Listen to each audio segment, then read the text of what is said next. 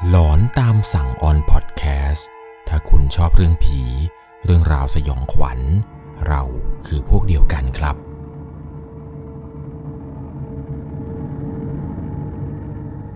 สวัสดีครับทุกๆคนครับ หลายๆ คนเนี่ยคอมเมนต์มาสักระยะหนึ่งแล้วละครับ ผมได้นั่งไล่อ่านคอมเมนต์ดู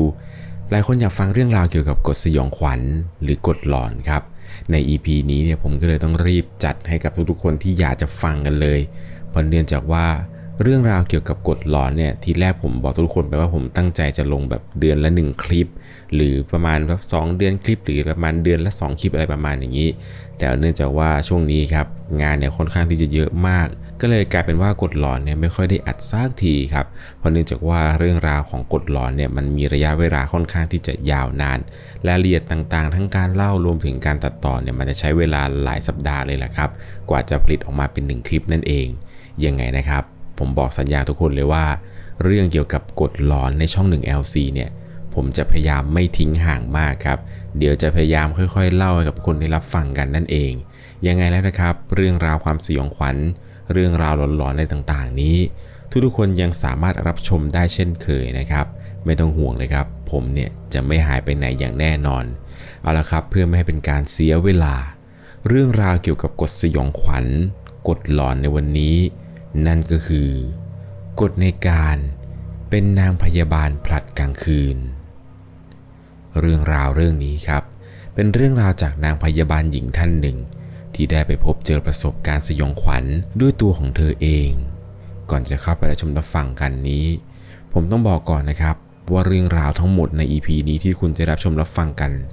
จะต้องใช้วิจารณญาณในการรับชมรับฟังกันให้ดีๆ โรยเรื่องในวันนี้ครับ ผมต้องพาทุกคนเนี่ยย้อนกลับไป ในสมัยที่เธอนั้นเนี่ยย้ายเข้ามาทำงานเป็นนางพยาบาล อยู่ในโรงพยาบาลแห่งหนึ่ง ซึ่งเป็นโรงพยาบาลที่ไม่ใหญ่มาก ตามสไตล์โรงพยาบาลประจำอำเภอของต่างจังหวัด โดยสาเหตุที่เธอย้ายเข้ามาทำงานที่โรงพยาบาลนี้ นั่นก็เป็นเพราะร่างกายของเธอไม่ค่อยชินกับมลพิษ และการใช้ชีวิตในตัวเมืองใหญ่ เนื่องจากว่าเธอเนี่ยเติบโตมาในต่างจังหวัด ช่วงแรกๆเนี่ยก็พอรับไหว และคิดว่าสามารถทำตัวให้ชิน แต่ยิ่งนานวันเนี่ย เธอก็พบว่าตัวของเธอเนี่ยอยู่ไม่ไหวจริง ๆ เลยตัดสินใจทำเรื่องขอย้าย มายังจังหวัดบ้านเกิดดีกว่า ถึงมันจะไม่สะดวกสบายเหมือนในเมืองใหญ่ แต่อย่างน้อยๆเนี่ยก็รู้สึกว่าสบายใจทว่าโรงพยาบาลที่เธอกำลังจะมาทำนี้กับมีเรื่องเล่ามากมายเกี่ยวกับเรื่องสยองขวัญ บางก็ว่ามีอาถรรพ์ บ้างก็ว่าผีเฮี้ยน แต่ส่วนตัวเธอก็ไม่ค่อยสนใจอะไร กับเรื่องพวกนี้นักเท่าไหร่ ไม่ใช่ว่าเธอไม่เชื่อ แต่ต้องเรียกว่าเธอนี่ชินมากกว่า กับเรื่องรีรับในโรงพยาบาล ซึ่งมันมีอยู่แล้วแหละครับ ทุกโรงพยาบาล หากคนมันมีดวงจะเจอเนี่ยยังไงก็เลี่ยงไม่ได้จำได้ดีว่าตอนเริ่มงานวันแรก เธอก็แจ็คพอตเข้าให้ เนื่องจากว่าเธอเนี่ยได้เข้างานกะดึก เริ่มงานตั้งแต่เที่ยงคืน ถึงเวลาประมาณ8โมงเช้าของอีกวัน เมื่อถึงเวลาทำงาน เธอก็เดินทางออกจากห้องพัก ไปยังที่โรงพยาบาลอย่างตรงตามเวลาที่กำหนดเอาไว้ ซึ่งเป็นเวลาก่อนเข้างานประมาณหนึ่งชั่วโมง ตอนที่ไปเนี่ยก็เพื่อจะไปรับงานต่อจากผัดกลางวัน ภาพอาคารผู้ป่วยในตอนนั้น เป็นอาคารชั้นเดียว ด้านหน้าเนี่ยเป็นอาคารแบบเปิดโล่ง มีไฟสลัวสลัวทำให้บรรยากาศเนี่ยดูเงียบๆมืดๆอึมครึมวังเวง เธอเนี่ยหยุดยืนดูสักพัก ก่อนจะสูดหายใจเข้าลึกๆ เรียกกำลังใจให้ตัวเอง แล้วก็ค่อยๆเดินเข้าไปในอาคาร หน้าเคาน์เตอร์เนี่ย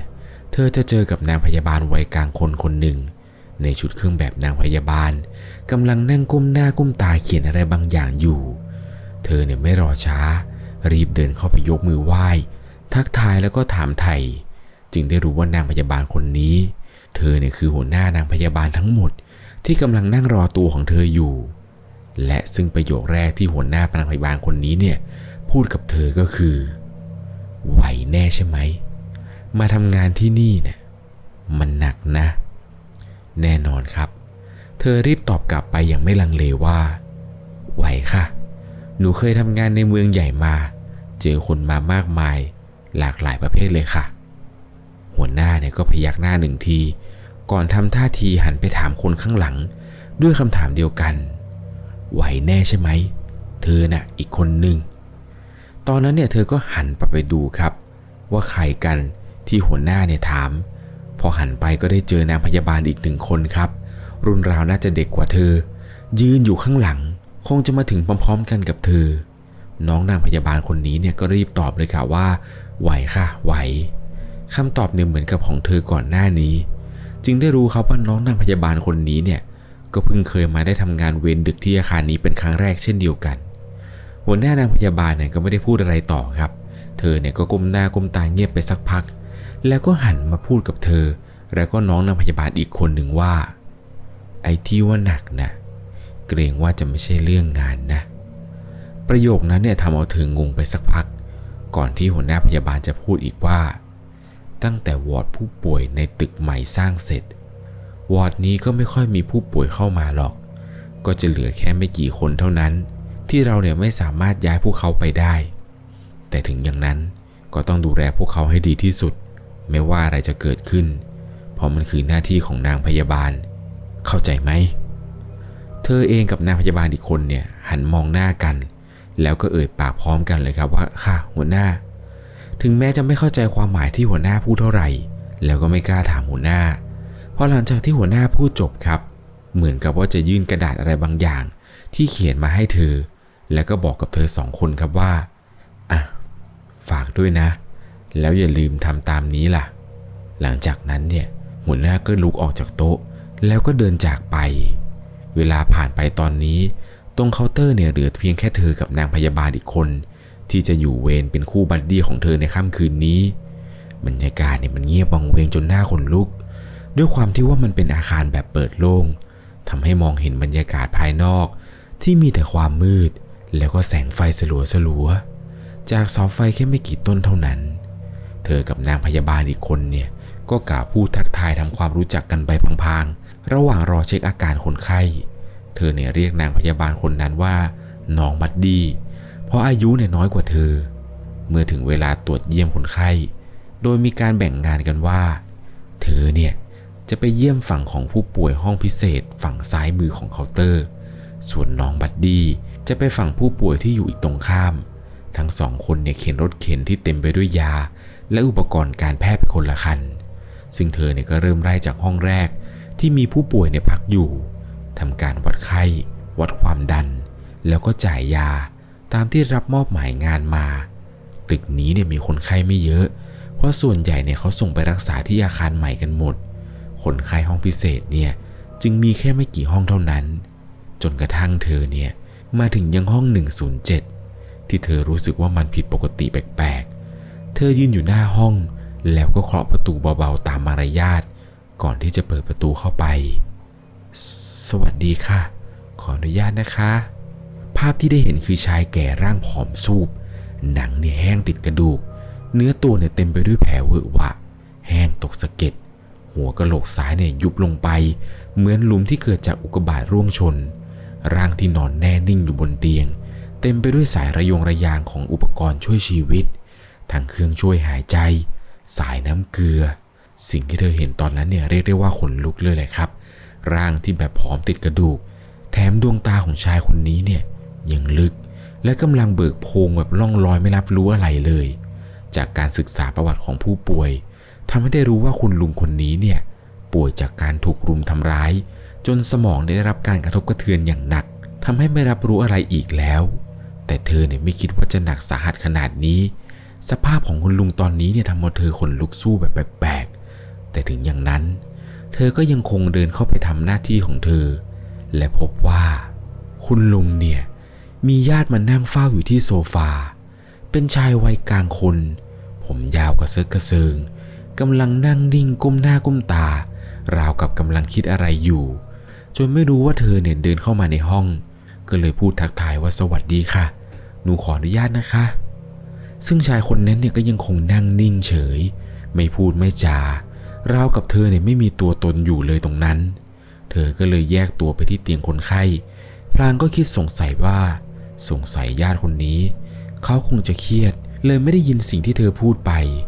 ตอนนั้นเนี่ยตัวของเธอก็รีบใส่เครื่องวัดความดันที่แขนของคุณลุงอย่างนุ่มนวลและก็เบาที่สุด หางตาเนี่ยก็มองไปที่ชายคนนั้นเป็นระยะ ก็เห็นว่าชายคนนั้นเนี่ยยังคงนั่งอยู่ที่เดิม ท่าเดิม ระหว่างที่รอเครื่องความดันเนี่ยมันทำงานเสร็จ เธอก็เลยตัดสินใจชวนคุยอีกครั้ง ปกติญาติมาเฝ้าผู้ป่วยคนเดียวหรอคะ ชายคนนั้นเนี่ยก็ยังนั่งนิ่งไม่พูดอะไร เธอเนี่ยก็ถามต่อไปครับว่า แล้วแต่ละคืนหลับสบายไหมคะ ก็ยังคงไม่มีเสียงตอบกลับ ชายคนนั้นเนี่ยยังคงนั่งนิ่งในท่าเดิม ไม่สนว่าเธอจะพูดอะไรด้วยเลยทำให้เธอเนี่ยรู้สึกเก้อไปเหมือนกัน สุดท้ายเธอก็เดินออกมาจากห้อง หลังจากที่ทำทุกอย่างเสร็จ เรียบร้อยแล้วนะคะ พยาบาลขอตัวก่อน หลังจากที่เธอเอ่ยปากอีกครั้ง ซึ่งก็ยังคงได้รับความเงียบกลับมาเช่นเคย เธอในออกมาจากห้อง แล้วก็ปิดประตูเบาๆ เข็นรถเข็นออกตามทางเดินไปเรื่อยๆ จึงรู้ว่าด้านหลังนั้น มีทางเชื่อมไปอีกฝั่งของตึก หรือฝั่งของอาคารผู้ป่วยรวมนั่นแหละ เธอก็เลยเลือกกลับทางเดิม ระหว่างทางนั้นเนี่ยสองข้างทางก็จะมองเห็นสวนที่มีที่นั่ง แล้วก็มีสนามเด็กเล่น เอาไว้ให้ผู้ป่วยเนี่ยออกมาเดินเล่นแก้เบื่อ ซึ่งในเวลานั้นเนี่ยมันมืดไปหมด แทบจะไม่เห็นอะไร ไม่มีไฟส่องสว่างแม้แต่ดวงเดียวทำให้สวนที่เคยสดใส สดชื่นสำหรับการพักผ่อนในตอนกลางวันนี้ มันดูน่ากลัวมาก เธอเนี่ยรีบเข็นรถเข็นอย่างเร็ว จนกระทั่งมาถึงที่เคาน์เตอร์ ก็พบว่าน้อง buddy เนี่ยยังไม่กลับมาจากการตรวจ เธอเนี่ยก็เลยเข้าไปนั่งรอน้องอยู่ที่ในเคาน์เตอร์ก่อน แต่มันก็แปลกใจที่ได้เห็นว่า เก้าอี้ตัวที่เธอนั่งก่อนหน้านี้ ทำไมมันถึงออกมาตั้งอยู่ตรงนอกโต๊ะ ทั้งๆทที่เธอเนี่ยจำได้ว่า ก่อนเธอจะไปเนี่ยเธอเอาสอดไปใต้โต๊ะแล้วเรียบร้อยแท้ๆ แต่เธอก็คิดว่าสงสัย อาจจะเป็นน้องบัดดี้กลับมาหยิบอะไรบางอย่าง แล้วก็อาจจะลืมเก็บที่เดิม เธอก็เลยดึงเก้าอี้กลับมานั่ง พร้อมกับเขียนรายงานโดยที่ไม่คิดอะไร ไม่นานนัก เธอก็ได้ยินเสียงดังบางอย่าง เป็นเสียงดังแก๊กแก๊กแก๊กแก๊กแก๊กเหมือนมีใครบางคนเนี่ยกำลังเข็นอะไรสักอย่างมา เธอเลยรีบเงยหน้าขึ้นมาดู ก็พบว่าน้องบัดดี้นี่แหละครับ ได้เข็นรถเข็นกลับมา ด้วยสีหน้าที่ดูกลัวบางอย่างมากๆ เธอก็เลยเอ่ยปากถามว่า เกิดอะไรขึ้น น้องเนี่ยก็ค่อยเอารถเข็นครับ ไปเก็บไว้ที่ข้างเคาน์เตอร์ ก่อนจะเดินมานั่งคุยกับเธอ ว่าฝั่งที่ไปตรวจเมื่อสักครู่นี้ มีคนป่วยไม่กี่คน ฝั่งผู้หญิงเนี่ยมีผู้ป่วยแค่คนเดียว ส่วนฝั่งชายเนี่ยมีอยู่สามคน แล้วน้องก็เล่าต่อว่า ตอนไปตรวจผู้หญิงคนนั้นเนี่ย เธอเนี่ยชื่อคุณมลิกาเตียงที่ห้าเธอมีท่าทีกำลังระแวงอะไรบางอย่างอยู่ตลอดเวลา ถามอะไรไปก็ตอบบ้างไม่ตอบบ้าง เอาแต่พูดว่า ช่วยด้วย ช่วยด้วย มันมาแล้ว มันอยู่ตรงนั้นมันอยู่ตรงนั้นอยู่ตรงนั้น พร้อมกับชี้นิ้วไปที่ปลายเตียงที่ว่างเปล่าตลอดเวลา ราวกับว่าเธอเนี่ยเห็นอะไรบางอย่าง ที่ตัวของน้อง buddy นั้นมองไม่เห็น หลังจากที่เล่าจบเนี่ย น้อง buddy ก็ดูเหมือนกับจะมีสีหน้าที่ดูกลัวๆ เธอจึงพยายามปลอบน้องครับว่า น่าจะเป็นอาการป่วยทางจิตของผู้ป่วยแหละ ไม่มีอะไรหรอก น้องเนี่ยก็ดูเหมือนจะมีสีหน้าที่ดีขึ้นเล็กน้อย หลังจากนั้น เธอเนี่ยได้คิดว่า ยังไม่ได้อ่านที่หัวหน้าย้ำให้ทำเลย ก็เลยหยิบกระดาษแผ่นนั้นนั่นแหละครับ ขึ้นมาอ่านพร้อมกับน้อง buddy ด้วยเลย กระดาษแผ่นนี้ครับถูกเขียนเอาไว้ว่า กฎที่ต้องปฏิบัติ สำหรับนางพยาบาลที่อยู่ผลัดกลางคืน ข้อที่ 1 โรงพยาบาลแห่งนี้เนี่ยไม่ค่อยมีผู้ป่วยเยอะมาก เพราะผู้ป่วยส่วนใหญ่ไปอยู่อาคารใหม่แล้ว ดังนั้นในค่ำคืนนี้ คุณอาจจะไม่ต้องลุกจากเคาน์เตอร์บ่อยนักทว่าเมื่อไหร่ก็ตาม ที่ลุกจากเก้าอี้ ซึ่งทำให้ไม่มีใครอยู่ที่เคาน์เตอร์เลย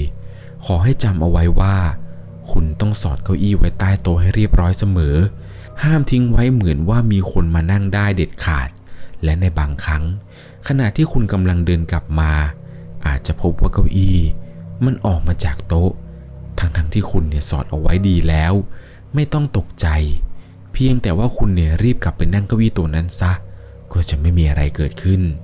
ข้อที่ 2 ฝั่งขวามือของโถงทางเดิน ฝั่งผู้ป่วยรวม จะมีห้องน้ำอยู่ ซึ่งหลังเวลาตีหนึ่ง ไฟของห้องน้ำมันจะเกิดอาการเสีย ติดติดดับดับโดยที่ช่วงเวลาก่อนหน้านั้นมันไม่เคยเป็นเลย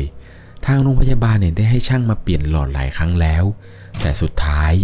มันก็จะกลับมาเหมือนเดิม ความน่ากลัวไม่ใช่ไฟ แต่คือสิ่งที่จะออกมาพร้อมกับการติดติดดับดับของไฟ เพราะบางครั้งที่คุณเดินผ่านไปยังห้องผู้ป่วยรวม คุณอาจจะได้เห็นร่างของผู้หญิงคนหนึ่งยืนนิ่ง เอาหัวชิดกำแพง ไม่ว่าคุณจะเห็นเธอกำลังทำอะไร จงจำไว้ว่าอย่าตะโกนถาม หรืออย่าทักทายเธอเด็ดขาด ให้อยู่เงียบๆทำเป็นไม่สนใจแล้วรีบเดินผ่านตรงนั้นไปซะ หรือถ้าจะให้ดี ตอนที่เดินผ่านทางเข้าห้องน้ำให้คุณมองไปทางอื่นก่อน จะดีที่สุด ข้อที่ 3 จากข้อด้านบน ก็จะตีความได้ว่า ห้องน้ำนั้นเนี่ยหากเลี่ยงได้ควรเลี่ยงซะ แต่หากเลี่ยงไม่ได้ที่จะต้องใช้ห้องน้ำแนะนำว่าอย่าเข้าไปคนเดียวเด็ดขาดถ้าไม่อยากเห็นสิ่งที่น่ากลัว แต่ว่าถ้าเกิดคุณเนี่ยเป็นคนที่จิตแข็งพอแล้วก็ คุณสามารถใช้ไฟมือถือส่องแล้วเดินเข้าไปใช้ห้องน้ำได้เลย อย่างน้อยๆคุณก็มีแสงสว่างตลอดเวลา แต่คุณอาจจะได้ยินเสียงโหยหวน และเสียงเหมือนอะไรบางอย่างเนี่ยกำลังแทรกกับผนังดังเป็นจังหวะ ระหว่างที่คุณกำลังทำธุระส่วนตัวอยู่ด้วย ข้อที่ 4 บางครั้ง ระหว่างที่คุณเดินไปตามทางเดิน คุณอาจจะได้ยินเสียงเหมือนเด็กทารกร้องไห้ แววมากับสายลม แต่ไม่ว่าคุณจะหันไปทางไหน คุณก็จะไม่พบต้นตอของเสียง แต่หากคุณต้องการเห็น ให้คุณใช้มือถือมาเปิดกล้อง แล้วก็ส่องดู คุณจะได้เห็นมัน แต่ถ้าไม่อยากเห็นก็ปล่อยทิ้งไว้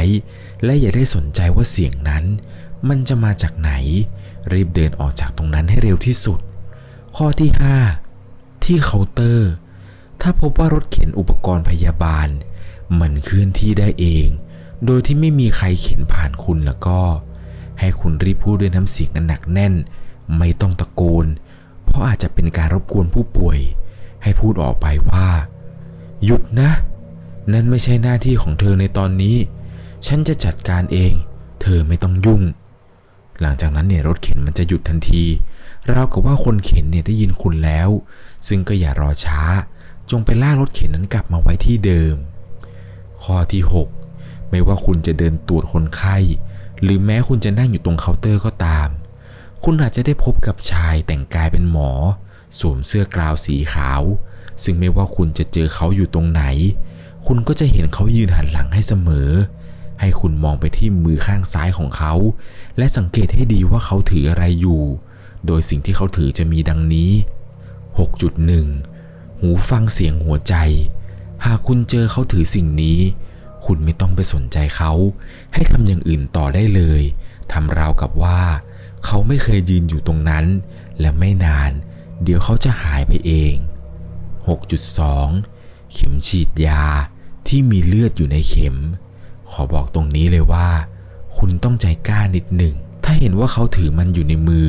และยืนหันหลังให้ สิ่งที่คุณต้องทำคือ หาวิธีเดินไปที่ด้านหลังของเขาให้ได้ แล้วจ้องเข้าไปที่ตาของเขา แล้วให้คุณพูดว่า ต่อให้คุณจะตายอยู่ตรงนี้ ฉันก็ไม่สนคุณหรอก แล้วให้รีบเดินออกมาทันที ซึ่งหลังจากนั้นอีกไม่นาน เขาก็จะหายไป ข้อที่ 7 ในช่วงเที่ยงคืนก่อนตีหนึ่ง คุณจะต้องเดินไปตรวจคนไข้ ซึ่งโดยส่วนใหญ่แล้ว นั่นจะไม่มีปัญหา จะมีเพียงสองเคสเท่านั้น ได้แก่ คุณลุงกิติศักดิ์ห้องพิเศษ 107 สมองของคุณลุงได้รับการกระทบกระเทือนอย่างหนัก หลังจากที่โดนรุมทำร้าย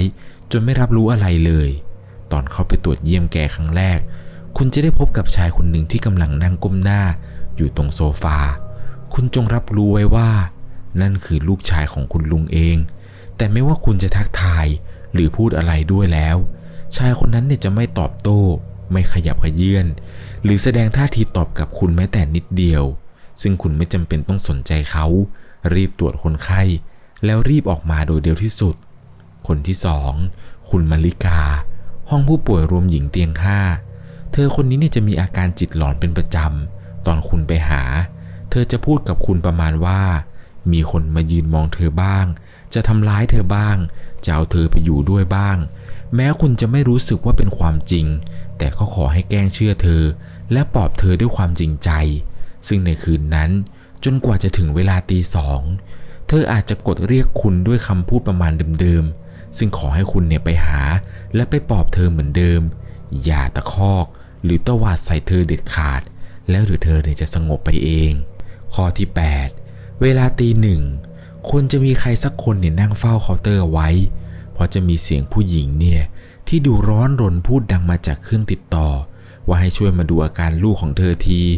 และเมื่อคุณถามกลับว่าห้องไหน เธอจะตอบคุณกลับมาว่า ห้องพิเศษ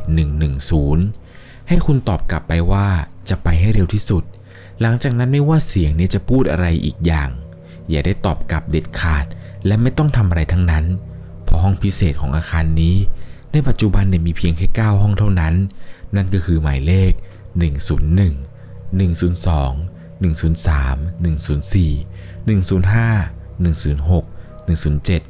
108 และห้องสุดท้ายคือ 109 ไม่มีห้องหมายเลข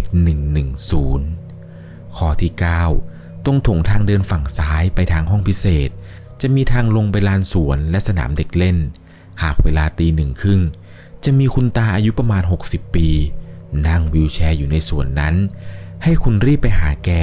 และบอกกับแกดีๆว่า ตอนนี้ดึกแล้วถึงเวลาพักผ่อน ไม่ว่าแกจะตอบคุณหรือไม่นั้น ให้คุณเข็นรถวิวแชร์ของแก กลับไปที่เตียงหมายเลข 13 ของห้องผู้ป่วยรวมชาย แล้วพาแกไปนอนบนเตียงให้เรียบร้อย ก่อนจะเดินออกมาจำไว้ว่า อย่าได้เข็นพาคุณลุงไปทางฝั่งหน้าเคาน์เตอร์เด็ดขาด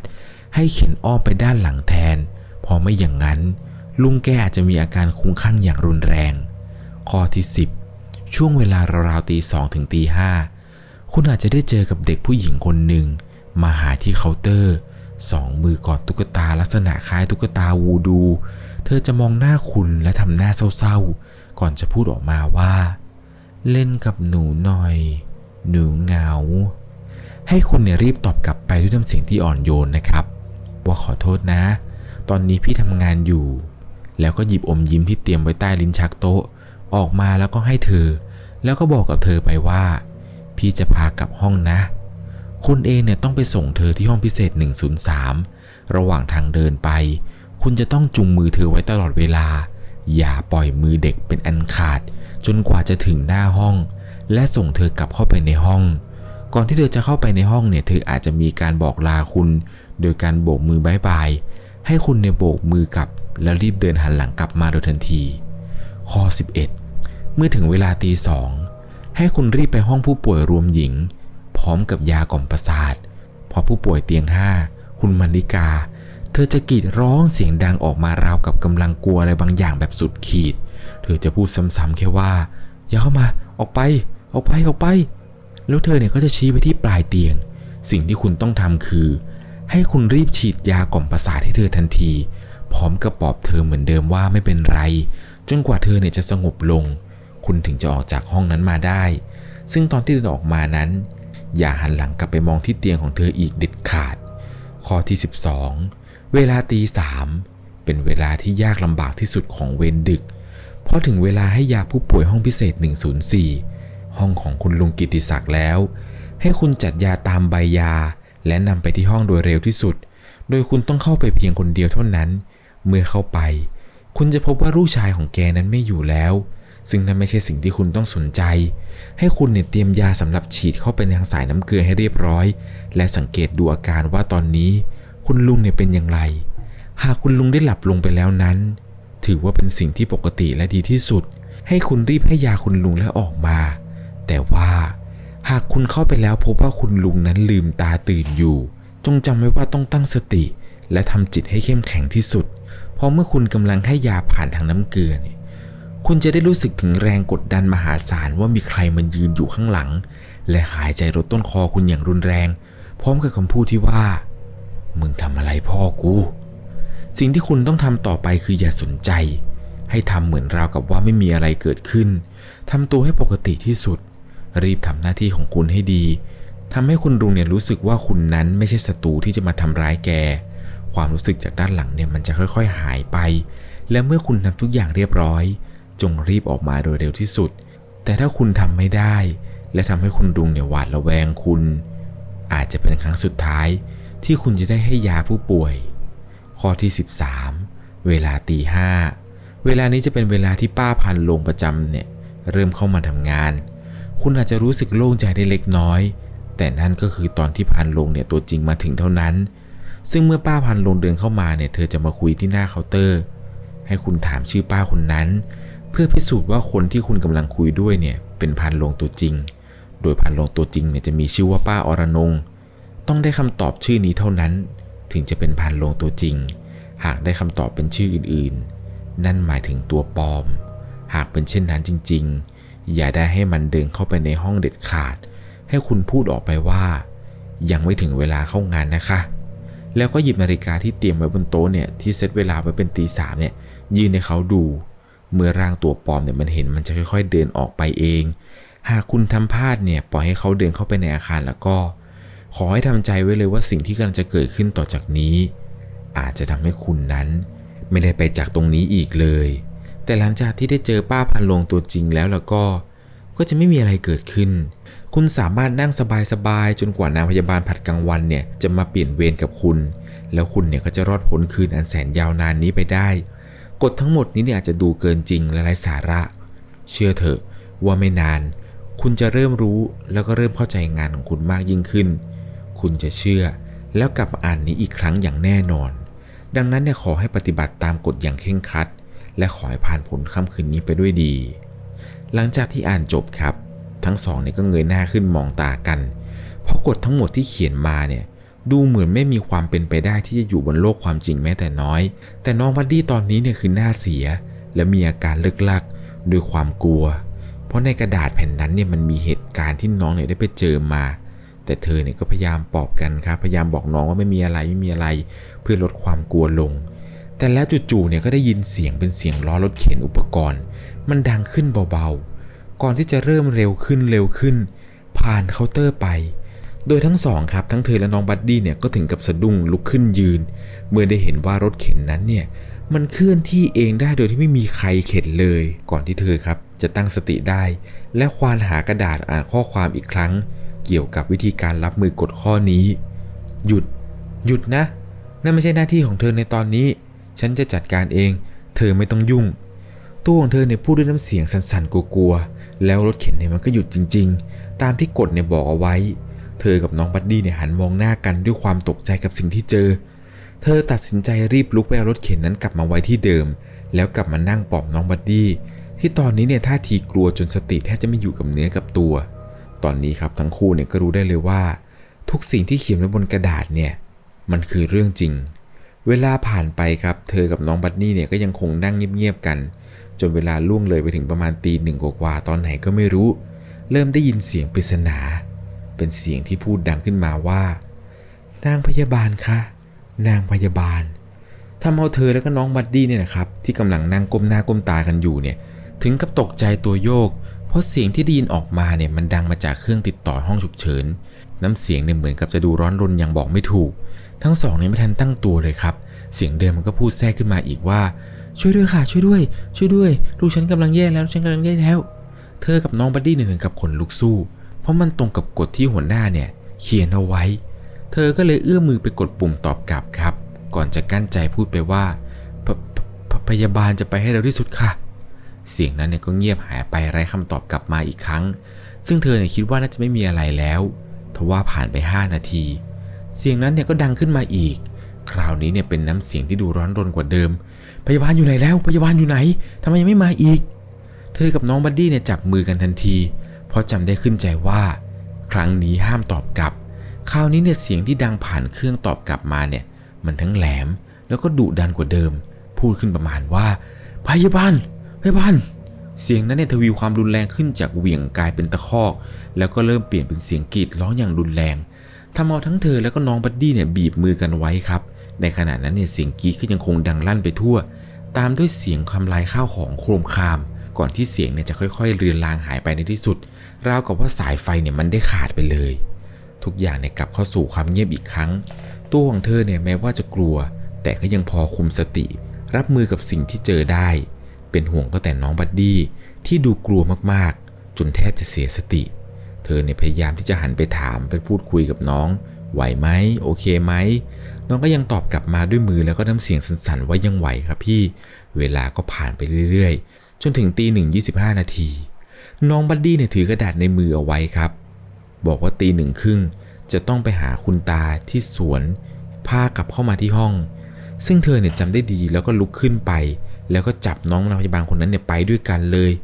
จนถึงสวนนี่นะครับ ตอนนั้นคือมันมืดมาก สิ่งที่ทำได้คือเห็นเป็นภาพลางๆ แล้วก็รถเข็น wheelchair ที่มีคุณตาคนหนึ่งเนี่ยนั่งอยู่จริง ๆ เธอกับน้อง buddy เนี่ยได้เห็นดังนั้นเนี่ยก็บีบมือกันแน่น แบบไม่รู้สึกตัว เธอเนี่ยกลั้นใจเอาไว้เดินนำเข้าไปที่คุณตาคนนั้นตาตาตาตาคะ ตอนนี้ดึกแล้วนะคะ ไปไปไปไปพักผ่อนเถอะ หนูเนี่ยจะพาไปนะคะซึ่งตอนนั้นเนี่ยเสียงเธอสั่นมากๆครับ กลัวแทบจะขาดใจ แต่ก็ยังกั้นใจทำภารกิจนั้น เหมือนว่าคุณตาคนนั้นเนี่ยจะได้ยินเสียง ก็เลยค่อยๆ หันหน้ามาหาเธอแบบช้าๆ พร้อมกับยิ้มให้เธอเบาๆ เธอกับน้องปัดดี้ที่ได้เห็นว่าคุณตาคนนั้นเนี่ยก็ถอนหายใจโล่งอกเพราะรู้สึกว่าคุณตาคนนี้เนี่ยท่าทางใจดี ไม่มีท่าทีที่น่ากลัวแม้แต่น้อย จึงค่อยๆเข็นรถเข็นของคุณตานี่แหละครับ มาตามทางเดิน แล้วก็ไม่ลืมว่าต้องพาแกในอ้อมไปด้านหลังของอาคาร ตามกฎที่เขียนบอกเอาไว้ โดยมีน้องบัดดี้ครับเกาะติดหลังมาติดๆ แต่เธอเนี่ยก็กัดฟันสู้ เข็นคุณตาไปเรื่อยๆ ในขณะที่กำลังเข็นรถเข็นไปนั้น ก็ได้ยินเสียงร้องไห้ของเด็กดังขึ้น เป็นเสียงร้องไห้ของเด็กทารกแรกเกิดทำเอาเธอเนี่ยขนลุกซู่ แต่ก็ยังกัดฟันกระซิบไปบอกน้องบัดดี้ครับ ที่เดินมาด้านหลังว่าตั้งสติไว้นะ เธอรู้สึกว่ามือที่น้องบัดดี้เนี่ยจับมันสั่นออกมากๆ เธอเนี่ยเดินเข็น wheelchair ต่อไป จนไปถึงห้องผู้ป่วยรวมชายในที่สุด ซึ่งภาพของผู้ป่วยรวมชายในห้องนี้เนี่ย เหมือนกับที่น้องบัดดี้พูดไว้ไม่มีผิด เตียงเรียงรายหลายสิบเตียง แต่มีเพียงแค่ 3-4 เตียงเท่านั้นที่มีคนนอนอยู่ แล้วก็ปิดผ้าม่านมิดชิด เมื่อไปถึงเตียงที่ 113 เนี่ย เธอก็สะกิดน้องบัดดี้ที่กำลังยืนหันซ้ายทีขวาที ดูแล้วเนี่ยเหมือนกับน้องจะหวาดระแวงอะไรบางอย่าง หลังจากนั้นเนี่ยก็พาคุณลุงเนี่ยขึ้นเตียง น้องเนี่ยก็รีบมาช่วยทั้งๆที่มือไม้เนี่ยสั่นไปหมด แต่ก็ยังมีสปิริตของการทำหน้าที่ของตัวเอง แม้ว่าจะกลัวก็ตาม หลังจากที่พาคุณตาขึ้นไปบนเตียงสำเร็จแล้ว ทั้งคู่เนี่ยก็เดินออกมาจากห้องผู้ป่วยรวมชาย แล้วก็ตรงกลับไปที่เคาน์เตอร์โดยทันที ทั้งคู่เนี่ยตัดสินใจเดินกลับมาที่ด้านหลังเหมือนเดิม เพราะรู้ดีว่าทางฝั่งห้องน้ำเนี่ยมันมีอะไรอยู่ แม้ว่าทางเดินหลังเนี่ยจะมืด และมีเสียงทารกร้องไห้ดังอยู่ก้องก็ตาม แต่ยังดีกว่ามองเห็นเป็นตัวเป็นๆเหมือนฝั่งห้องน้ำเธอกับน้องบัดดี้เนี่ยเดินกลับมาที่เคาน์เตอร์ได้สำเร็จ แล้วพบว่าเก้าอี้ที่สอดไว้อย่างเรียบร้อยก่อนหน้านี้ มันออกมาอยู่ข้างนอกอีกแล้ว ในขณะที่กำลังกลับไปที่นั่งเนี่ย จู่ๆน้องบัดดี้ก็ส่งเสียงกรี๊ดออกมาเบาๆ พร้อมกับคว้ามือเธอไปบีบไว้อย่างแน่น ตัวเนี่ยสั่นไปหมด เธอก็หันไปหาน้องบัดดี้แล้วก็ถามว่า น้องเป็นอะไร น้องบัดดี้เนี่ยก็ก้มหน้าก้มตา เสียงอู้อี้อู้อี้เหมือนกับจะร้องไห้ ดูแล้วในเสียงออกมาทางจมูก แล้วก็ยกมือชี้ขึ้นไปทางฝั่งตรงข้ามของเคาน์เตอร์ เธอเนี่ยมองตามไปที่น้องบัดดี้นั้นชี้ทำเอาขนลุกซู่อีกครั้ง เมื่อได้เห็นผู้ชายในชุดกาวน์ของหมอ ที่เปื้อนเต็มไปด้วยเลือด ยืนคอตกหันหลังให้อยู่ ในมือของชายคนนั้นเนี่ยถือเข็มฉีดยา ด้านในบรรจุน้ำสีแดงๆเหมือนกับเลือด เห็นแบบนั้นเนี่ยเธอก็รีบบอกน้องบัดดี้ครับว่า ตั้งสติดีๆนะ หลังจากนั้นเนี่ยเธอก็ปล่อยมือจากน้อง แล้วก็ค่อยๆเดินเข้าไปใกล้ ๆ กับหมอคนนั้นที่กำลังยืนหันหลังอยู่ ด้วยความกลัว ด้วยความตื่นเต้น ตอนนั้นเนี่ยรู้สึกใจสั่นๆ ขาสั่นๆ ยิ่งเข้าใกล้ร่างนั้นเนี่ยกลิ่นคาวเลือดเนี่ยมันคล้าคุ้งอย่างรุนแรง จนรู้สึกคลื่นไส้ไปหมด เธอค่อยๆ เคลื่อนตัวไปช้าๆ เพื่อที่จะมองไปที่ดวงตาของหมอคนนั้น ตามที่กฎเนี่ยบอกเอาไว้ ซึ่งใบหน้าของหมอคนนั้นที่เธอได้เห็นเนี่ยคือ เต็มไปด้วยเลือด แล้วก็แผลเน่าเวอะวะจมูกเนี่ยมีผ้าสีขาวปนเลือดน้ำหนองเนี่ยอุดเอาไว้ และที่มันน่ากลัวกว่านั้นคือ หมอคนนี้เนี่ยไม่มีดวงตา ตำแหน่งบนใบหน้าที่ดวงตาเคยมี ตอนนี้เนี่ยมันลึกกวงโบ เห็นเพียงแต่ความมืดดำ ตอนนั้นเนี่ยเธอแทบจะหยุดหายใจกับภาพที่ได้เห็น แต่ก็ยังคงรวบรวมความกล้า และพูดออกไปว่า ต่อให้คุณจะอยู่ตายตรงนี้ ฉันก็ไม่สนคุณหรอก หลังจากนั้นเนี่ยเธอก็รีบวิ่งกลับมาที่เคาน์เตอร์ พร้อมกับความเหนื่อยและก็หอบอย่างรุนแรง แทบจะหมดลมหายใจ แต่ว่าร่างของหมอคนนั้นยังคงยืนอยู่นิ่งๆ ไม่ยอมหายไปไหน แบบที่กฎเนี่ยเขียนเอาไว้ทำเอาเธอ แล้วก็น้องบัดดี้เนี่ย กลัวจนลนลาน และพยายามคิดว่าเธอได้ทำอะไรผิดไปตอนไหน จู่ๆร่างนั้นเนี่ยมันก็ส่งเสียงครวญคราง ราวกับมันกำลังร้องไห้ ก่อนที่มันจะค่อย ๆ ยกมือข้างที่ถือเข็มฉีดยาขึ้นมาช้าๆและสิ่งที่ทำให้เธอ และก็น้องบัดดี้เนี่ยไม่ได้คาดคิดมาก่อน มันกำลังจะเกิดขึ้น หมอเนี่ยแหละครับ ใช้เข็มอันนั้น กระหน่ำแทงลงไปที่คอของตัวเองซ้ำๆแบบนับไม่ถ้วนจนเลือดนี่แหละครับ ค่อยๆไหลพุ่งออกมาจากคอ เป็นภาพที่สยดสยอง จนน้องบัดดี้เนี่ยต้องกรีดร้องออกมาเสียงดังลั่น เธอเนี่ยตั้งสติ รีบเอามือไปปิดปากน้องเอาไว้ ไม่นานนัก ร่างนั้นเนี่ยมันค่อยๆหายไปในที่สุด แล้วเหตุการณ์เนี่ยก็กลับมาปกติ สงบลงอีกครั้ง เวลาผ่านไปนานเท่าไหร่ก็ไม่รู้ จนเสียงนาฬิกาเนี่ยบอกเวลาตีสอง อยู่ดีๆ ทั้งเธอแล้วก็น้องบัดดี้เนี่ยได้ยินเสียงกรีดร้องดังขึ้น ไม่รอช้า รีบคว้ายากล่อมประสาท แล้วรีบวิ่งตรงไปที่ห้องผู้ป่วยหญิงทันที ซึ่งสิ่งที่ได้เห็นเนี่ยก็คือภาพของคุณมลิกาครับเตียงที่ 5กำลังกรีดร้องตะเกียกตะกายราวกับเห็นอะไรบางอย่าง พร้อมกับเธอเนี่ยพูดบนๆว่า อย่าเข้ามาอย่าเข้ามาออกไป ออกไปออกไปอย่าเข้ามาพยาบาลช่วยด้วยพยาบาลช่วยด้วยพยาบาลช่วยด้วยมันอยู่ตรงนั้นอยู่ตรงนั้น เธอเนี่ยพูดซ้ำๆวนอยู่แบบนี้นี่แหละครับ มือเนี่ยก็ชี้สเปะสปะไปทางเตียง ส่วนเท้าเนี่ยก็ดิ้นถีบไปทั่ว จนหมอนผ้าห่มเนี่ยกระจัดกระจายไปหมด เธอเนี่ยรีบจับแขนคุณมาริกาไว้ แล้วให้น้องบัดดี้นี่แหละครับ ฉีดยาให้ทันที โดยก่อนที่จะโอบตัวกอดเธอเนี่ย ได้พูดว่าคุณมาริกาคะไม่เป็นไรนะคะไม่เป็นไรนะคะ พยาบาลอยู่นี่แล้วค่ะ พยาบาลเห็นแล้วค่ะไม่เป็นไรไม่ต้องกลัวนะคะ ใช้เวลาปลอบเธออยู่สักพักครับ พอเมื่อยาออกฤทธิ์เนี่ย ทำให้คุณมาริกานะครับเริ่มสงบลง สุดท้ายเนี่ยก็หลับไป ตอนนั้นทั้งตัวของเธอแล้วก็น้องบัดดี้ครับถอนหายใจแบบแรงมากออกมาพร้อมๆกัน ก่อนที่ตัวของเธอเนี่ยจะดึงผ้ามาคุมตัว แล้วก็ปิดผ้าม่านให้อย่างเรียบร้อย หลังจากนั้นเนี่ยก็พากันเดินออกมาจากห้อง เพื่อกลับไปที่เคาน์เตอร์อีกครั้ง ทั้งคู่เนี่ยยังคงเลือกเดินทางอ้อมไปด้านหลังตามเดิม ถึงแม้ว่าตอนวิ่งมาเนี่ยจะวิ่งผ่านห้องน้ำมาก็ตาม แต่นั่นก็เพราะว่าตอนนั้นเนี่ยเร่งรีบ จนไม่ได้ใส่ใจกับอะไรทั้งนั้น ทั้งคู่เนี่ยกลับมาถึงที่เคาน์เตอร์ได้สำเร็จ แล้วเธอก็สังเกตเห็นว่า น้องบัดดี้เนี่ยมีน้ำตาไหลลงมาที่แก้ม เธอก็เข้าใจได้เพราะว่าน้องเนี่ยแบกรับความกลัวไว้อยู่มาก แม้แต่ตัวเธอเองเนี่ยก็ยังอยากจะร้องไห้เลย แต่ถึงอย่างนั้นเนี่ยเธอก็รู้สึกนับถือน้ำใจของน้อง เพราะไม่ว่าจะกลัวแค่ไหน พอถึงเวลาไปดูผู้ป่วยทีไร น้องจะได้วิ่งนำหน้าเธอด้วยซ้ำจนลืมความกลัวของตัวเองไปเลย เธอทำได้แต่จับมือ ปลอบใจ แล้วก็ให้กำลังใจน้องได้แค่นี้แหละครับ เหลือเวลาอีกไม่นานก็จะพ้นค่ำคืนนี้ไปแล้ว หลังจากนั้นเนี่ยก็ไม่มีเหตุการณ์ใด ๆ เกิดขึ้น ราวกับว่านี่เป็นเวลาพัก cooldown ก่อนที่จะเจอเหตุการณ์หนักอีกครั้ง เมื่อเข็มนาฬิกาบอกเวลาตีสามเธอแล้วก็น้องบัดดี้นี่แหละครับ ช่วยกันจัดยาให้เรียบร้อย ก่อนจะเข็นรถเข็นเนี่ยเดินตามกันไปที่ห้องพิเศษ 107 เธอได้คุยกับน้องบัดดี้ไว้เรียบร้อยแล้ว ว่าเธอเนี่ยจะเป็นคนเข้าไปเอง ให้น้องเนี่ยยืนรออยู่ด้านนอก และไม่ว่าจะเจออะไร ก็ขอให้ตั้งสติเอาไว้ เมื่อตกลงกันเสร็จเนี่ยเธอก็กั้นใจขอประตูเบาๆ แล้วก็บิดลูกบิดเข้าไป ภาพที่ได้เห็นคือ เป็นคุณลุงในร่างสู้ผอมกะโหลกศีรษะเนี่ยยุบ ตอนนั้นเนี่ยกำลังหลับตาเหมือนว่าแกกำลังจะหลับ แล้วก็ไม่มีผู้ชายคนเดิมอยู่แล้วทำให้เธอเนี่ยค่อยๆ ผ่อนลมหายใจออกมาเบาๆด้วยความโล่งใจได้เล็กน้อย เธอเนี่ยเข็นรถเข็นยาเข้าไปใกล้ๆ และแล้วเหตุการณ์ไม่คาดฝันก็เกิดขึ้น เมื่อจู่ๆคนป่วยที่เธอคิดว่าหลับอยู่ตรงหน้า อยู่ดีๆ ก็ลืมตาพรวดขึ้นมา ด้วยดวงตาที่เบิกกว้าง จนเห็นเส้นเลือดแดงในดวงตากำลังจ้องมองเธอ พร้อมกับเสียงหายใจอย่างรุนแรง ภายใต้เครื่องช่วยหายใจ ภาพนั้นเนี่ยทำเอาเธอขนลุกไปทั้งตัว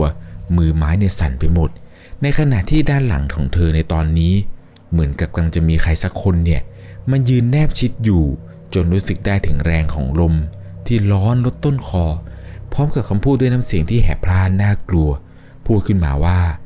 มึงจะทำอะไรพ่อกู เธอเนี่ยยืนตัวแข็งหลับตาปีกำมือไว้แน่น รีบดึงสติกลับมา กัดฟันข่มความกลัวนั้น แล้วก็เอ่ยปากพูดว่าอ้าว ยังไม่นอนหรอคะคุณลุง พยาบาลขอให้ยานิดนึงนะคะ เธอพยายามข่มตัวเองให้ได้มากที่สุด ในมือเนี่ยตอนนี้เนี่ยสั่นไปหมดเลยครับ กำลังจะแทงเข็มลงไปที่สายน้ำเกลือ ฉีดไปเสร็จปุ๊บ เธอเนี่ยก็บอกกับคุณลุงครับว่า เอาละค่ะ เสร็จแล้วค่ะคุณลุง เสร็จไปหนึ่งเข็มแล้วนะคะ ไม่เป็นไรนะคะ รีบหายไวๆค่ะ ในขณะที่กำลังจะฉีดเข็มที่ 2 อยู่นั้น เหมือนกับว่าเธอเนี่ยพยายามฝืนยิ้มแล้วก็พูดกับผู้ป่วยคนนั้น ด้วยน้ำเสียงที่สั่นกลัวเล็กน้อย ซึ่งทำให้การหายใจรอบของคุณลุงนั้นเนี่ยค่อยๆ เบาลงช้าลงช้าลง และกลับไปเป็นปกติในที่สุด ดวงตาที่จ้องเขม็นไปทางเธอ ก็ค่อยๆกรอกขึ้นไปบนเพดานแบบช้าๆ แล้วก็ค่อยๆ ปิดตาลง โดยความรู้สึกถึงแรงกดดันด้านหลัง มันก็ค่อยๆ หายไปอย่างช้าๆ เช่นเดียวกัน เธอเนี่ยก็พูดก่อนที่จะออกมาว่า เอาล่ะเสร็จแล้วนะคะ พยาบาลขอตัวก่อนนะคะราดีสวัสดิ์นะคะคุณลุง พอเธอพูดจบครับ ก็ค่อยๆ ดึงผ้าห่มเนี่ยมาคุมให้กับคุณลุง และหลังจากนั้นเนี่ยก็เข็นรถออกไป เมื่อประตูห้องปิดลง ก็ทำเอาเธอเนี่ยถึงกับเข่าอ่อน สุดลงไปด้วยความกลัว จนน้องบัดดี้เนี่ยต้องรีบมาช่วยประคองตัวไว้ เธอเนี่ยไม่คิดว่าจะสามารถประคองสติไม่ให้หลุดได้ในสถานการณ์แบบนี้ แต่สุดท้ายก็รอดมาได้ในที่สุด เธอเนี่ยเงยหน้ามองน้องบัดดี้ที่มาช่วยประคองเธอ จนลุกขึ้นยืนได้ด้วยตัวเอง โดยที่ไม่มีบทสนทนาใดๆออกมา เธอเนี่ยรู้สึกได้ถึงมือที่สั่นและความกลัวของน้อง เธอคิดว่าขณะที่ยืนรออยู่ข้างนอกเนี่ยน้องก็คงได้เจอเหตุการณ์อะไรที่น่ากลัวเช่นเดียวกัน หลังจากนั้นทั้งคู่เนี่ยก็กลับมาที่เคาน์เตอร์ แล้วก็ดึงเก้าอี้เนี่ยออกมา นั่งรออีกครั้ง เหลือกฎอีกข้อเดียวเพียงแค่ รอเวลาให้ถึงตีห้าจะมีป้าพันลงตัวจริงมาทำงาน ทุกอย่างคืนนี้เนี่ยทั้งคู่เนี่ยก็จบเสร็จสิ้น ระหว่างนั้นเนี่ยเธอก็หันไปยิ้มให้กำลังใจกับน้องบัดดี้คู่ของเธอ คุยกันเล็กน้อยเพื่อไม่ให้เสียบรรยากาศมากนัด จนเวลารุ่งเลยไปประมาณตีสี่กว่าเกือบตีห้าในไม่ช้า ก็มีเสียงเด็กผู้หญิงคนหนึ่งเนี่ยพูดขึ้นมาจากดาดฟ้าว่า พี่คะพี่คะทำให้เธอเนี่ยถึงกับสะดุ้ง เกือบลืมไปว่ามีกฎอีกหนึ่งข้อที่ยังไม่ได้ทำเมื่อชะงกหน้าขึ้นไปตามที่มาของเสียง ก็พบว่ามีเด็กผู้หญิงคนหนึ่งวัยกำลังน่ารัก ใส่ชุดผู้ป่วยเนี่ยยืนอยู่สองมือกำลังโอบกอดตุ๊กตาผ้าหนาๆดูเน่าๆดูน่าเกลียดน่ากลัวเหมือนตุ๊กตาในหนังฝรั่ง แน่นอนครับ เด็กคนนั้นเนี่ยทำหน้าเศร้าๆ พร้อมกับพูดว่า พี่มาเล่นกับหนูหน่อย หนูเหงา เด็กคนนี้เนี่ยหน้าตาดูน่ารักน่าชัง จนเธอเองเนี่ยก็ไม่คิดว่าน่าจะเป็นผีหรือเป็นอะไรกันแน่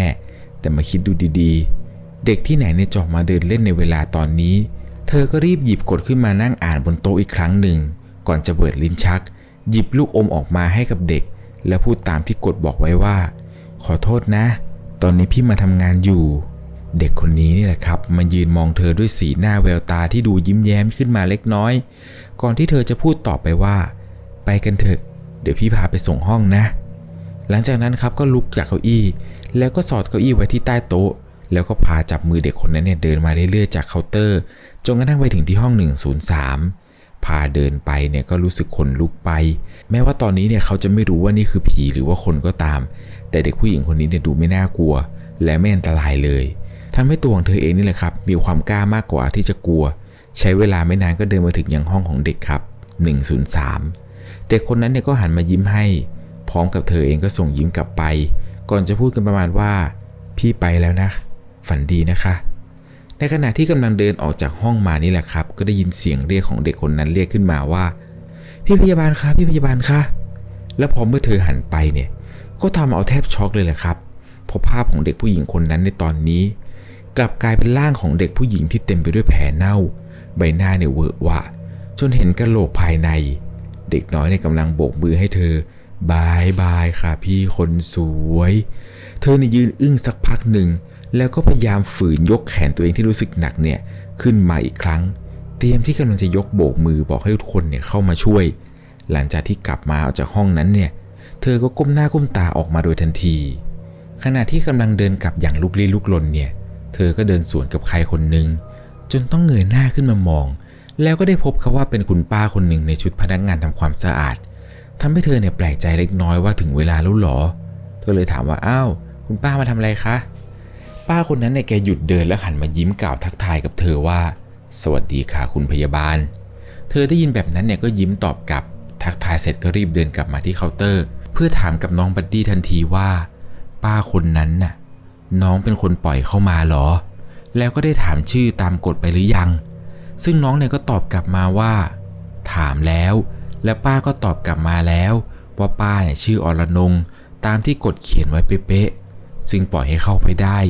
เมื่อได้ยินอย่างนั้นครับ เธอก็รู้สึกโล่งอก เพราะกฎข้อสุดท้ายเนี่ยผ่านไปแล้ว หลังจากนี้ก็จะไม่มีเหตุการณ์ใดๆน่ากลัวเกิดขึ้นแล้วสินะ เธอเนี่ยหันไปจับมือน้องบัดดี้ไว้อย่างแน่น ก่อนจะบอกว่าไม่เป็นไรแล้วนะน้อง ไม่เป็นไรแล้วนะ ทนอีกนิดเดียวเดี๋ยวก็ได้ออกเวรแล้ว น้องก็ยิ้มออกมาเบาๆ ที่ภารกิจของทั้งคู่เนี่ยกำลังจะจบไปด้วยดี แต่ทว่า ดีใจได้ไม่นาน จู่ๆน้องบัดดี้เนี่ยก็ไอ แล้วก็เอามือเนี่ยไปจับที่คอ ก่อนที่อาการไอเนี่ยจะเริ่มรุนแรงขึ้น น้องเนี่ยไอไปไอมาจนตกเก้าอี้ที่ตัวเองเนี่ยนั่งอยู่ลงไปนอนตะเกียกตะกายอยู่ที่พื้นอย่างทรมาน ราวกับว่ากำลังถูกใครบีบคอ ก่อนที่เธอจะได้เห็นน้องบัดดี้แบบนี้เนี่ย ตอนนั้นก็ตกใจสุดขีดเหมือนกัน เลยรีบเข้าไปดึงมือน้องออกจากตัวเอง พร้อมกับส่งเสียงเรียกว่าน้อง น้องเป็นไรไหมน้อง น้องน้อง เหตุการณ์ในวันนั้นมันเกิดขึ้นไวมากครับ จนตัวของเธอเนี่ยตั้งตัวไม่ทันจริง ๆทั้งนั้นที่พวกเธอเนี่ยปฏิบัติตามกฎแบบถูกต้องทุกข้อแล้วแท้ๆ แล้วทำไมน้องบัดดี้ถึงเป็นอะไรแบบนี้ น้องกำลังเอามือจับไปที่คอของตัวเองดวงตาเนี่ยก็กลอกไปมาอย่างทรมาน เหมือนกับกำลังจะขาดอากาศหายใจ เธอพยายามช่วยน้องทั้งดึงมือทั้งตะโกนเรียกให้คนช่วย จู่ๆเธอก็โดนกระชากอย่างรุนแรงจากข้างหลัง จนตัวของเธอเนี่ยกระเด็นไปกระแทกเคาน์เตอร์ทำให้กระดาษกฎเนี่ยร่วงมาตรงหน้าทว่าตอนนี้เนี่ยเธอยังไม่รู้สึกเจ็บปวดอีกเลย เพราะภาพที่เธอได้เห็นคือ ร่างของผู้หญิงแก่ ตัวผิวดำหนังติดกระดูก ร่างเนี่ยสู้ผอม ในชุดผ้าสิ้นขาดลุ่งลิ่งกำลังนั่งค่อมร่างของน้องบัดดี้แล้วเอามือบีบคอของน้องอยู่ คอของมันเนี่ย ห้อยเอียงราวกับไม่มีข้อต่อข้อกระดูกใด ๆ มันเนี่ยค่อยๆหันมาหาเธอ พร้อมกับเสยะยิ้ม ปากเนี่ยกว้างจนเลือดไหลย้อนออกมา พร้อมกับส่งเสียงหัวเราะอย่างน่าสยดสยอง ก่อนที่มันจะพูดว่าอรนุงอรนุงกูชื่ออรนุงพลางกอกตาไปที่กดกระดาษนั้น เมื่อเห็นอย่างนั้นเนี่ยเธอก็รีบรู้ทันทีว่าผีตัวนี้เนี่ยมันรู้ชื่อจริงของป้าพันโลง จากกระดาษกดที่วางไว้บนโต๊ะ ตอนที่เธอเนี่ยเอามาวางไว้ เธอเนี่ยไม่ได้เก็บกระดาษใบนั้น แต่รู้ตัวตอนนี้ก็ทำอะไรไม่ได้แล้ว เพราะว่าตัวของเธอเนี่ยก็ขยับร่างกายไม่ได้เลย แต่ก็พยายามฝืนสุดชีวิต เพื่อที่จะไปช่วยน้องบัดดี้ที่กำลังโดนไอ้ผีตัวนั้นเนี่ยนั่งคร่อมร่าง แล้วก็เอามือบีบคอเอาไว้ ตอนนี้เนี่ยขยับตัวไม่ได้ เธอเริ่มรู้สึกว่าน้องเนี่ยเหมือนจะไม่ไหวแล้วล่ะครับน้องเนี่ยดูเหมือนกับจะขาดอากาศหายใจมาสักระยะหนึ่งแล้ว ในขณะที่ทุกอย่างกำลังแย่ลง ก็ปรากฏร่างของผู้หญิงสูงวัย ในชุดยูนิฟอร์มของพนักงานทำความสะอาด เสียงเนี่ยตะโกนด้วยความตกใจว่า คุณพยาบาล คุณพยาบาล เป็นไรไหมคะคุณพยาบาล ผู้หญิงคนนั้นเนี่ยวิ่งเข้ามาหาด้วยความเร็ว พร้อมกับถอดสร้อยที่คอออกมา แล้วก็ไปคล้องที่คอของน้องบัดดี้โดยทันที สิ่งนั้นเนี่ยทำให้ผียายแก่คอหัก ที่มันนั่งทับร่างของน้องอยู่นี้ ค่อยๆสลายหายไป พร้อมกับเสียงกรีดร้องดังก้องไปทั่วตึก เหลือเพียงแค่ร่างของน้องบัดดี้ที่นอนแน่นิ่ง หายใจแผ่วเบาอยู่ตรงนั้น ตอนนี้เนี่ยเธอก็ได้พบว่าตัวเองเนี่ยเริ่มขยับตัวได้แล้วเช่นเดียวกัน จึงค่อยๆตะเกียกตะกายเข้าไปจับชีพจรของน้อง แล้วก็ถอนหายใจโล่งอก เมื่อพบว่าชีพจรของน้องนั้น ยังเต้นปกติดี น้องเนี่ยแค่สลบไปทำเอาตัวของเธอในน้ำตาไหล กอดร่างของน้องร้องไห้โฮหญิงที่เข้ามาช่วยพวกเธอสองคนเนี่ยนั่นก็คือป้าอรนง ซึ่งเป็นป้าผ่านโรงตัวจริง เธอเนี่ยกราบขอบคุณป้า โชคดีมากที่ป้าเนี่ยมาทันเวลาพอดี ไม่อย่างนั้นเนี่ยเธอกับน้องบัดดี้เนี่ยคงไม่มีชีวิตรอดแล้ว หลังจากเกิดเหตุการณ์ในวันนั้น ก็ผ่านมานานหลายปี แม้ปัจจุบันเนี่ยเธอยังคงเป็นนางพยาบาลอยู่ แต่เธอก็ไม่ได้ทำงานที่โรงพยาบาลแห่งนั้นแล้ว ส่วนน้องบัดดี้ในปัจจุบันก็แข็งแรงดี และออกจากโรงพยาบาล ไปทำธุรกิจร้านกาแฟ ทั้งสองเนี่ยยังคงติดต่อกันไปมาหาสู่กันตลอด ถึงแม้ว่าเหตุการณ์น่ากลัวน่าสยองเนี่ยมันจะผ่านไปนานแล้วก็ตาม แต่ภาพของร่างชายแก่กระโหลกยุบกับลูกชาย ภาพของหมอกับเข็มฉีดยา ภาพของเด็กกับตุ๊กตา และภาพของยายแก่คอหักเนี่ยมันยังคงอยู่ในความทรงจำยังคงอยู่ในความรู้สึก ไม่เคยหายไปจากความทรงจำของทั้งคู่เลย นี่ก็เป็นเรื่องราวครับ เกี่ยวกับกฎของการเป็นนางพยาบาลผัดกลางคืน ยังไงแล้วนะครับ เรื่องราวทั้งหมดที่ผมเล่าให้ฟังนี้เนี่ยโปรดใช้วิจารณญาณส่วนบุคคลนะครับ ในการรับชมรับฟัง เอาเป็นว่ารับฟังเนี่ยเพื่อความบันเทิง ฟังไว้เป็นเพื่อนคุณระหว่างขับรถ ระหว่างทำงาน ระหว่างทำกับข้าวหรือแม้กระทั่งเป็นเพื่อนคุณ ส่งคุณเข้านอนนั่นเองยังไงแล้วนะครับเรื่องราวเกี่ยวกับกฎหลอนเนี่ยยังมีอีกเยอะมากมาย ใครอยากฟังเรื่องราวเกี่ยวกับกฎประเภทไหนประมาณไหนอะไรยังไง ลองคอมเมนต์ไว้ใต้คลิปได้เลยนะครับ เดี๋ยวเรื่องไหนในหัวข้อไหนเกี่ยวกับกฎใดเนี่ยน่าสนใจ ผมจะพยายามหาเรื่องราวเกี่ยวกับกฎนั้น มาเล่ากับทุกคนได้รับฟังเช่นเคย ก่อนจากกันไปในค่ำคืนนี้ครับ ถ้าคุณชอบเรื่องผี เรื่องราวสยองขวัญ เราคือพวกเดียวกัน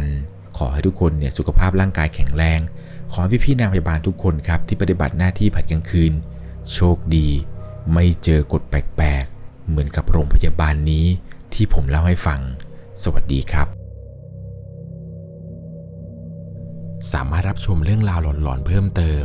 ได้ที่ YouTube c h anel 1 LC ยังมีเรื่องราวหลอนๆที่เกิดขึ้นในบ้านเรา รอให้คุณนั้นได้รับชมอยู่นะครับ